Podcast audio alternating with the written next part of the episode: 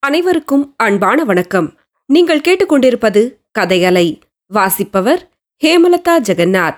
திரு. கல்கி எழுதிய பொன்னியின் செல்வன் பாகம் ஐந்து தியாக சிகரம் அத்தியாயம் ஐம்பத்தி எட்டு கருத்திருமன் கதை. கரிய திருமால் என்னும் கருத்திருமன் கோடிக்கரைக்கு சிறிது வடக்கே கடற்கரை ஓரத்தில் உள்ள தோப்புத்துறை என்னும் ஊரினன்.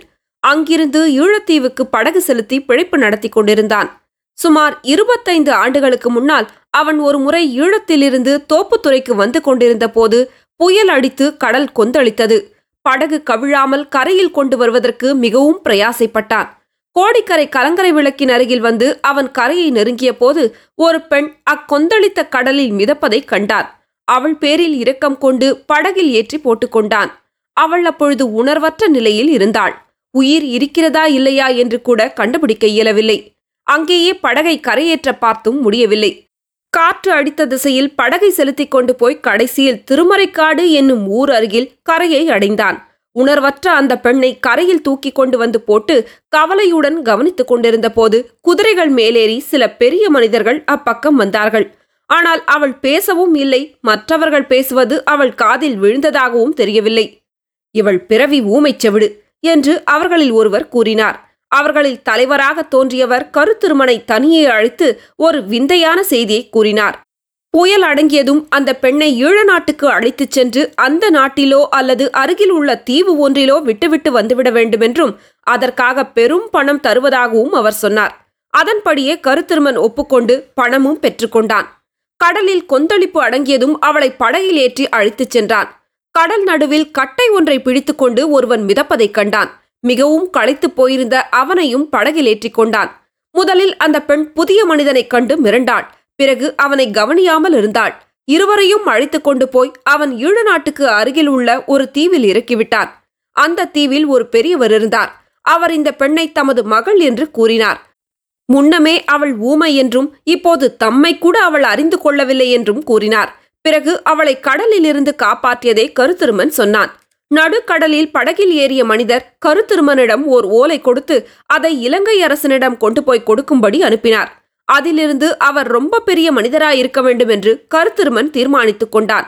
இலங்கை மன்னனிடம் ஓலையை கொடுத்த பிறகு அவனுடைய பேச்சிலிருந்து தன்னால் காப்பாற்றப்பட்டவர் பாண்டி நாட்டு அரசர் என்பதை தெரிந்து கொண்டான். பாண்டிய மன்னரை அழைத்து வருவதற்கு இலங்கை அரசர் பரிவாரங்களை அனுப்பினார்.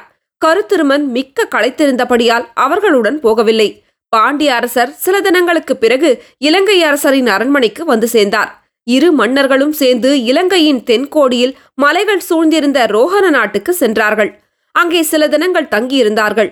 கருத்திருமன் பேரில் பிரியம் கொண்ட பாண்டிய மன்னர் அவனையும் தம்முடன் அழைத்து போனார்.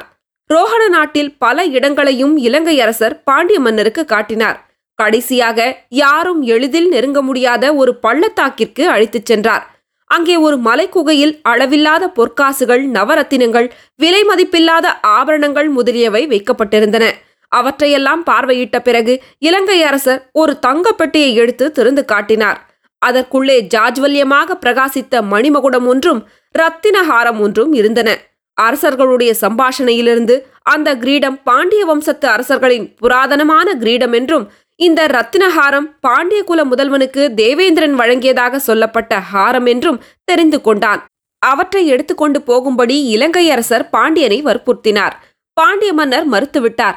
சோழர்களை அடியோடு முறியடித்துவிட்டு மதுரையில் தாம் முடிசூடிக்கொள்ளும் நாள் வரும்போது இலங்கையின் அரசரே அவற்றை எடுத்துக்கொண்டு மதுரைக்கு வந்து உலகமறிய தம்மிடம் அளிக்க வேண்டுமென்றும் கூறினார். பிறகு பாண்டிய அரசர் கருத்திருமனிடம் அவன் எடுத்து போகக்கூடிய அளவு பொற்காசுகளை கொடுத்து அந்த ஊமை பெண்ணை பத்திரமாக பராமரிக்க ஏற்பாடு செய்துவிட்டு திரும்ப பாண்டிய நாட்டில் வந்து தம்முடன் சேர்ந்து கொள்ளும்படி அனுப்பி வைத்தார். கருத்திருமன் பூதத்தீவிற்கு சென்றபோது அங்கே அந்த பெண்ணை காணவில்லை. அவளுடைய தகப்பனையும் காணவில்லை. இருவரையும் தேடிக்கொண்டு கோடிக்கரைக்கு போனான். அங்கே அந்த ஊமை பெண்ணை கண்டான். ஆனால் அவள் அவனை தெரிந்து கொள்ளவில்லை. அவளுடைய வீட்டாரிடமிருந்து சில விவரங்களை தெரிந்து கொண்டான். அவளுடைய தகப்பனார் உடல் நலிவுற்றபடியால் அவளை அழைத்து கொண்டு வந்து இங்கே விட்டுவிட்டு உயிர் நீத்தார். கலங்கரை விளக்கின் காவலன் அவளுடைய சகோதரன் என்று தெரிந்தது. முதலில் அவளுக்கு சகோதரன் சகோதரி யாரையும் நினைவிருக்கவில்லை. மறுபடியும் ஒரு தடவை கால் தவறி கடலில் விழுந்து காப்பாற்றப்பட்ட பிறகு அவர்களையெல்லாம் அவளுக்கு நினைவு வந்தது. அவள் கர்ப்பவதியாயிருக்கிறாள் என்பதை மற்றவர்கள் தெரிந்து கொண்டார்கள். அதை அவளும் உணர்ந்து பெரும் பீதியில் ஆழ்ந்தாள். கோடிக்கரை குழகர் கோவிலுக்கு அடிக்கடி சென்று அங்கே கைங்கரியம் செய்து கொண்டிருந்தாள். கருத்திருமன் எவ்வளவுதான் என்றும் அவனை அவள் கண்டு கொள்ளவில்லை கோடிக்கரையில் இருந்தபோது அந்த ஊமை பெண்ணின் தங்கையை அவன் சந்தித்தான்.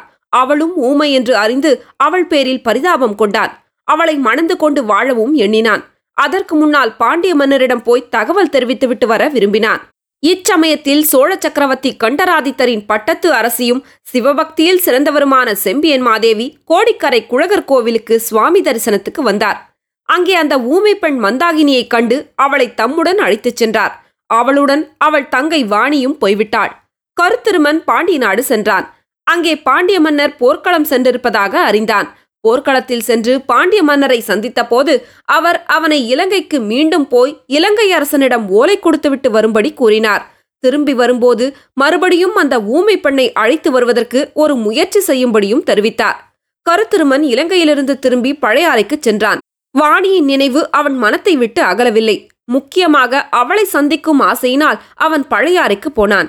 ஆனால் அங்கே அவளை கண்டபோது அவன் திடுக்கிட்டு திகைத்து பிரமித்து பயங்கரமடையும்படி நேர்ந்தது. அருணோதய நேரத்தில் அவன் அரசலாற்றங்கரை வழியாக பழையாறையை நெருங்கிக் கொண்டிருந்த போது ஆற்றங்கரை ஓரத்தில் பெண்ணொருத்தி குனிந்து குழி தோண்டிக் கொண்டிருப்பதைக் கண்டான். அது கூட அவனுக்கு அவ்வளவு வியப்பளிக்கவில்லை. அவளுக்கு பக்கத்தில் துணி மூட்டை ஒன்று கிடந்தது. அதற்குள்ளே இருந்து ஒரு மிக மெல்லிய குரல் சின்னஞ்சிறு குழந்தையின் அழுகை குரல் கேட்டது. எந்த சண்டாள பாதகி உயிரோடு குழந்தையை புதைப்பதற்கு ஏற்பாடு செய்கிறாள்? என்ற ஆத்திர அருவருப்புடன் அவன் அருகில் நெருங்கிய போது குழி தோண்டிய பெண் நிமிர்ந்தாள். அவள்தான் வாணி என்று கருத்திருமன் அறிந்து கொண்டான். தம்பி எனக்கு அப்போது எப்படி இருந்திருக்கும்? நீயே ஊகித்துக்கொள் என்றான் கரிய திருமால். அதை ஊகித்துக் கொள்கிறேன். அப்புறம் கதையை சொல் என்றான் வந்தியத்தேவன். அப்புறம் நடந்ததை சொல்ல இயலாது. அரச குலத்தை சேர்ந்தவர்கள் காதிலேதான் சொல்லலாம். நான் மட்டும் அப்போது பழையாறைக்கு போயிராவிட்டால் எனக்கு பின்னால் நேர்ந்த கஷ்டங்கள் ஒன்றும் நேராமல் போயிருக்கும் என்றான் கருத்திருமன். அப்படியானால் கிளம்பு. நேரே அரச குலத்தை சேர்ந்தவர்களிடம் போய் சொல்லலாம் என்று கூறி நகைத்துக்கொண்டே வந்தியத்தேவன் அங்கிருந்து எழுந்தான். கருத்திருமனையும் அழைத்துக்கொண்டு பொக்கிஷ நிலவரையை அணுகினான். அங்கே அப்போது யாரும் இல்லை. நிலவரை கதவு பெரிய பூட்டினால் பூட்டப்பட்டிருந்தது. ஆனால் தெரியாதவர்கள் கண்டுபிடிக்க முடியாதபடி அமைக்கப்பட்டிருந்த அதன் உட்கதவை வந்தியத்தேவன் அழுத்தியதும் தெரிந்து கொண்டது. இருவரும் உள்ளே புகுந்து உட்புறம் தாளிட்டுக் கொண்டார்கள். வழியில் பொன்னும் மணியும் முத்தும் நவரத்னங்களும் குவித்து வைத்திருந்த இடத்தில் வந்தியத்தேவன் பிரவேசித்தான். கருத்திருமனிடம் உன்னுடைய ரோஹண நாட்டில் மலைக்குகையில் இவ்வளவு செல்வங்கள் உண்டா? என்று கேட்டான். இதைவிட நூறு மடங்கு உண்டு என்று சொன்னான் கரிய திருமால். வந்தியத்தேவன் சில தங்கக் காசுகளை எடுத்து மடியில் வைத்து கட்டிக்கொண்டதும் மறுபடியும் கிளம்பினார்கள். நிலவரை பாதை வழியாக வந்தியத்தேவன் முன்னால் சென்றான். மதில் சுவரில் அமைந்திருந்த ரகசிய கதவையும் திறந்தான். அங்கே இப்போது காவலன் யாரும் இருக்கவில்லை. வெளியிலே முதலில் தலையை மட்டும் நீட்டி எட்டி பார்த்தான். வடவாற்றில் வெள்ளம் இரு கரையும் தொட்டுக்கொண்டு சென்றது. வெகு தூரத்தில் தீபத்தி வெளிச்சம் தெரிந்தது. அந்த இடத்தில் அருகில் யாரும் இல்லை என்று தெரிந்து கொண்ட பிறகு வந்தியத்தேவன் வெளியே வந்தான். கருத்திருமணம் வந்த பிறகு கதவை சாத்தினான். வடவாற்றை எப்படி கடப்பது என்று யோசித்துக் கொண்டிருந்த போது பக்கத்தில் சாய்ந்திருந்த மரத்தடியில் படகு ஒன்று மரத்தின் வேர்களில் மாட்டிக்கொண்டு நின்றது தெரிந்தது. தொடரும். கதையலை உங்களுக்கு பிடிச்சிருந்ததுன்னா உங்க நண்பர்களோடும் உறவினர்களோடும் பகிர்ந்துக்கோங்க. நன்றி.